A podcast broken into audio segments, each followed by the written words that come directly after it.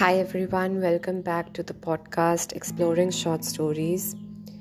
I apologize. I could not upload any reading um, of any short story for the past two months.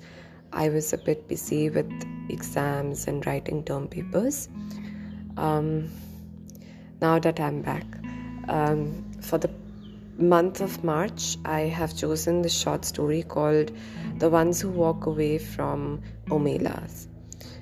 And this short story is written by Ursula K. Le Guin, an American author best known for her works of speculative fiction.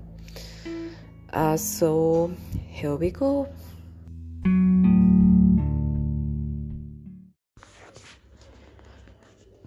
The Ones Who Walk Away from Omelas by Ursula K. Le Guin from The Wind's Twelve Quarters. With the clamour of bells that set the swallows soaring, the festival of summer came to the city Omelas, bright towered by the sea. The ringing of the boats in harbour sparkled with flags. In the streets between houses with red roofs and painted walls, between old moss grown gardens and under avenues of trees, past great parks and public buildings, processions moved. Some were decorous, old people in long stiff robes of mauve and grey, grave master workmen, quiet, merry women carrying their babies and chatting as they walked. In other streets, the music beat faster, a shimmering of gong and tambourine, and the people went dancing. The procession was a dance. Children dodged in and out, their high calls rising like the swallows crossing flights over the music and the singing. All the processions wound towards the north side of the city, where on the great water meadow, called the green fields, boys and girls, naked in the bright air, with mud stained feet and ankles and long, lithe arms, exercised their restive horses before the race. The horses wore no gear at all, but a halter without bit. Their manes were braided with streamers of silver, gold, and green. They flared their nostrils and pranced and boasted to one another. They were vastly excited. The horse being the only animal who has adopted our ceremonies as his own. Far off to the north and west, the mountains stood up, half encircling eh, Omelas on her bay. The air of morning was so clear that the snow still crowning the eighteen peaks burned with white gold fire across the miles of sunlit air under the dark blue of the sky. There was just enough wind to make the banners that marked the race course snap and flutter now and then. In the silence of the broad green meadows, one could hear the music winding throughout the city streets, farther and nearer and ever approaching, a cheerful, faint sweetness of the air from time to time trembled and gathered together and broke out into the great joyous clanging of the bells. Joyous! How is one to tell about joy? How describe the citizens of Omelas? They were not simple folk, you see, though they were happy. But we do not say the words of cheer much anymore. All smiles have become archaic. Given a description such as this one tends to make certain assumptions. Given a description such as this one tends to look next for the king, mountain, mounted on a splendid stallion and surrounded by his noble knights, or perhaps in a golden litter borne by great muscled slaves. But there was no king. They did not use swords or keep slaves. They were not barbarians. I do not know the rules and laws of their society, but I suspect they were singularly few. As they did without monarchy and slavery, so they also got on without the stock exchange, the advertisement, the secret police, and the bomb. Yet, I repeat that these were not simple folk, not shepherds, noble savages, planned utopians. These were not less complex than us. The trouble is that we have a bad habit, encouraged by pedants and sophisticates, of considering happiness as something rather stupid. Only pain is intellectual, only evil interesting. This is the treason of the artist, a refusal to admit the banality of evil and the terrible boredom of pain. If you can't lick him, join him. If it hurts, repeat it. But to praise despair is to condemn delight. To embrace violence is to lose hold of everything else. We have almost lost hold. We can no longer describe happy man, nor make any celebration of joy. How can I tell you about the people of Omelas? They were not naive and happy children, though their children were, in fact, happy. They were mature, intelligent, passionate adults whose lives were not wretched. Oh, miracle! But I wish I could describe it better. I wish I could convince you. Omelas sounds in my words like a city in a fairy tale, long ago and far away, once upon a time. Perhaps it would be best if you imagined it as your own fancy bits, assuming it will rise to the occasion, for certainly I cannot suit you all. For instance, how about technology? I think that there would be no cars or helicopters in and above the streets. This follows from the fact that the people of Omelas are happy people. Happiness is based on a just discrimination of what is necessary, what is neither necessary nor destructive, and what is destructive. In the middle category, however, that of the unnecessary but undestructive, that of, that of comfort, luxury, exuberance, etc. They could perfectly well have central heating, subway trains, washing machines, and all kinds of marvelous devices not yet invented here, floating light sources, fuelless power, a cure for the common cold. Or they could have none of that. It doesn't matter as you like it. I incline to think that people from towns up and down the coast have been coming to Omelas during the last days before the festival on very fast little trains and double decked trams, and that the train station of Omelas is actually the handsomest building in town, though plainer than the magnificent farmers' market. But even granted trains, I fear that Omelas so far strikes some of you as goody goody. Smiles, bells, parades, horses, blah. If so, please add an orgy. If an orgy would help, don't hesitate. Let us not, however, have temples from which issue beautiful nude priests and priestesses, already half in ecstasy and ready to copulate with any man or woman lover or stranger, who desires union with the deep Godhead of the blood. Although that was my first idea. But really, it would be better not to have any temples in Omelas, at least not manned temples. Religion, yes, clergy, no. Surely the beautiful nudes can just wander about, offering themselves like divine souffles to the hunger of the needy and the rapture of the flesh. Let them join the processions. Let tambourines be struck above the copulations and the glory of desire be proclaimed upon the gongs. And a not unimportant point, let the offspring of these delightful rituals be beloved and looked after by all. One thing I know there is none of in Gomelas, Omelas is guilt. But what else should there be? I thought at first there were no drugs, but that is puritanical. For those who like it, the faint, insistent sweetness of drooz may perfume the ways of the city. drooz, which first brings a great lightness and brilliance to the mind and limbs, and then, after hours, a dreamy languor, and wonderful visions at last of the very arcane and inmost secrets of the universe, as well as exciting the pleasure of sex beyond all belief. And it is not habit forming.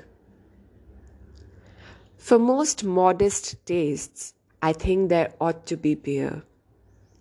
What else? What else belongs in the joyous city? The sense of victory, surely, the celebration of courage. But as we did without clergy, let us do without soldiers. The joy built upon successful slaughter is not the right kind of joy. It will not do. It is fearful, fearful and it is trivial. A boundless and generous contentment, a magnanimous triumph, felt not against some outer enemy, but in communion with the finest and fairest in the souls of all men everywhere, and the splendor of the world's summer. This is what swells the hearts of the people of Omelas, and the victory they celebrate is that of life. I don't think many of them need to take drooz. Most of the processions have reached the green fields by now. A marvelous smell of cooking goes forth from the red and blue tents of the provisioners. The faces of small children are amiably sticky. In the benign grey beard of a man, a couple of crumbs of rich pastry are entangled. The youths and girls have mounted their horses and are beginning to group around the starting line of the course. An old woman, small, fat, and laughing, is passing out flowers from a basket, and tall young men wear her flowers in their shining hair. A child of nine or ten sits at the edge of the crowd alone, playing on a wooden flute. People pause to listen, and they smile, but they do not speak to him, for he never ceases playing and never sees them, his dark eyes wholly wrapped in the sweet thing magic of the tune. He finishes and slowly lowers his hands holding the wooden flute, as if that little, little private silence were the signal. All at once, a trumpet sounds from the pavilion near the starting line, imperious, melancholy, piercing. The horses rear on their slender legs, and some of them neigh in answer. Sober faced, the young riders stroke the horses' necks and soothe them, whispering, Quiet, quiet, there, my beauty, my hope.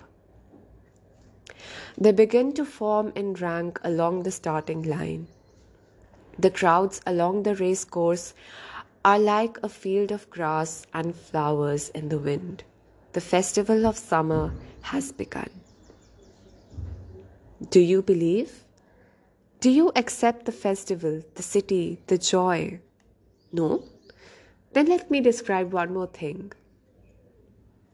In a basement under one of the beautiful public buildings of Omelas, or perhaps in the cellar of one of its spacious private homes, there is a room.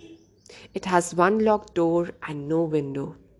A little light seeps in dustily between cracks in the boards, second hand from a cobwebbed window somewhere across the cellar. In one corner of the little room are a couple of mops with stiff, clotted, foul smelling heads stand near a rusty bucket. The floor is dirt, a little damp to the touch, as cellar dirt usually is. The room is about three paces long and two wide, a mere broom closet or disused tool room. In the room, a child is sitting. It could be a boy or a girl. It looks about six, but actually is nearly ten. It is feeble minded. Perhaps it was born defective, or perhaps it has become imbecile through fear, malnutrition, and neglect. It picks its nose and occasionally fumbles vaguely with its toes or genitals as it sits hunched in the corner farthest from the bucket and the two mops. It is afraid of the mops. It finds them horrible. It shuts its eyes, but it knows the mops are still standing there. And the door is locked, and nobody will come. The door is always locked, and nobody ever comes, except that sometimes the child has no understanding of time or interval. Sometimes the door rattles terribly and opens, and a person or several people are there. One of them may come in and kick the child to make it stand up. The others never come close, but peer in at it with frightened, disgusted eyes. The food bowl and the water jug are hastily filled. The door is locked, the eyes disappear. The people at the door never say anything, but the child, who has not always lived in the tool room and can remember sunlight and its mother's voice, sometimes speaks. I will be good, it says. Please let me out. I will be good. They never answer. The child used to scream for help at night and cry a good deal, but now it only makes a kind of whining. Hee ha, hee ha. And it speaks less and less often. It is so thin there are no calves to its legs, its belly protrudes. It lives on a half bowl of cornmeal and grease a day. It is naked. Its buttocks and thighs are a mass of festered sores as it sits in its own excrement continually. They all know it is there, all the people of Omelas. Some of them have come to see it, others are content merely to know it is there. They all know that it has to be there. Some of them understand why, and some do not, but they all understand that their happiness, the beauty of their city, the tenderness of their friendships, the health of their children, the wisdom of the scholars, the skill of their makers, even the abundance of their harvest, and the kindly weathers of their skies depend wholly on this child's abominable misery. This is usually explained to children when they are about 8 and 12 whenever they seem capable of understanding. And most of those who come to see the child are young people, though often an adult comes or comes back to see the child. No matter how well the matter has been explained to them, these young spectators are always shocked and sickened at the sight. They feel disgust, which they had thought themselves superior to. They feel anger, outrage, impotence, despite all the explanations. They would like to do something for the child, but there is nothing they can do.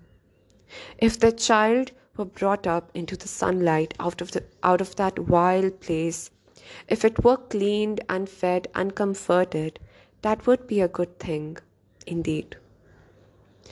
But if it were done in that day and hour, all the prosperity and beauty and delight of Omelas would wither and be destroyed. Those are the terms. To exchange all the goodness and grace of every life in Omelas for that single small improvement. To throw away the happiness of thousands for the chance of happiness of one. That would be to let guilt within the walls indeed. The terms are strict and absolute. They may not even be a kind word spoken to the child. Often the young people go home in tears or in a tearless rage when they have seen the child and faced this terrible paradox. They may brood over it for weeks or years. But as time comes and goes, they begin to realize that even if the child could be released, it would not get much good of its freedom. A little vague pleasure of warmth and food, no real doubt, but little more. It is too degraded and imbecile to know any real joy. It has been afraid too long ever to be free of fear. Its habits are too uncouth for it to respond to humane treatment. Indeed, after so long, it would probably be wretched without walls about it to protect it, and darkness for its eyes and its own excrement to sit in. Their tears at the bitter injustice dry when they begin to perceive the terrible justice of reality and to accept it. Yet it is their tears and anger, the trying of their generosity and the acceptance of their helplessness, which are perhaps the true source of the splendor of their lives. Theirs is no vapid, irresponsible happiness. They know that they, like the child, are not free. They know compassion. It is the existence of the child and their knowledge of its existence that makes possible the nobility of their architecture, the poignancy of their music, the profundity of their science. It is because of the child that they are so gentle with children. They know that if the wretched one were not there snivelling in the dark, the other one, the flute player, could make no joyful music as the young riders line up in their beauty for the race in the sunlight of the first morning of summer. Now, do you believe them? Are they not more credible? But there is one more thing to tell, and this is quite incredible. At times, one of the adolescent girls or boys who go see the child does not go home to weep or rage, does not in fact go home at all. Sometimes also a man or a woman much older falls silent for a day or two, then leaves home. These people go out into the street and walk down the street alone. They keep walking and walk straight out of the city of Omelas through the beautiful gates. They keep walking across the farmlands of Omelas. Each one goes alone, youth or girl, man or woman. Night falls. The traveler must pass down village streets, between the houses with yellow lit windows, and on out in the darkness of the fields. Each alone, they go west or north towards the mountains. They go on. They leave Omelas. They walk ahead into the darkness, and they do not come back. The place they go towards is a place even less imaginable to most of us than the city of happiness. I cannot describe it at all. It is possible that it does not exist, but they seem to know where they are going. The ones who walk away from Omelas. Thank you.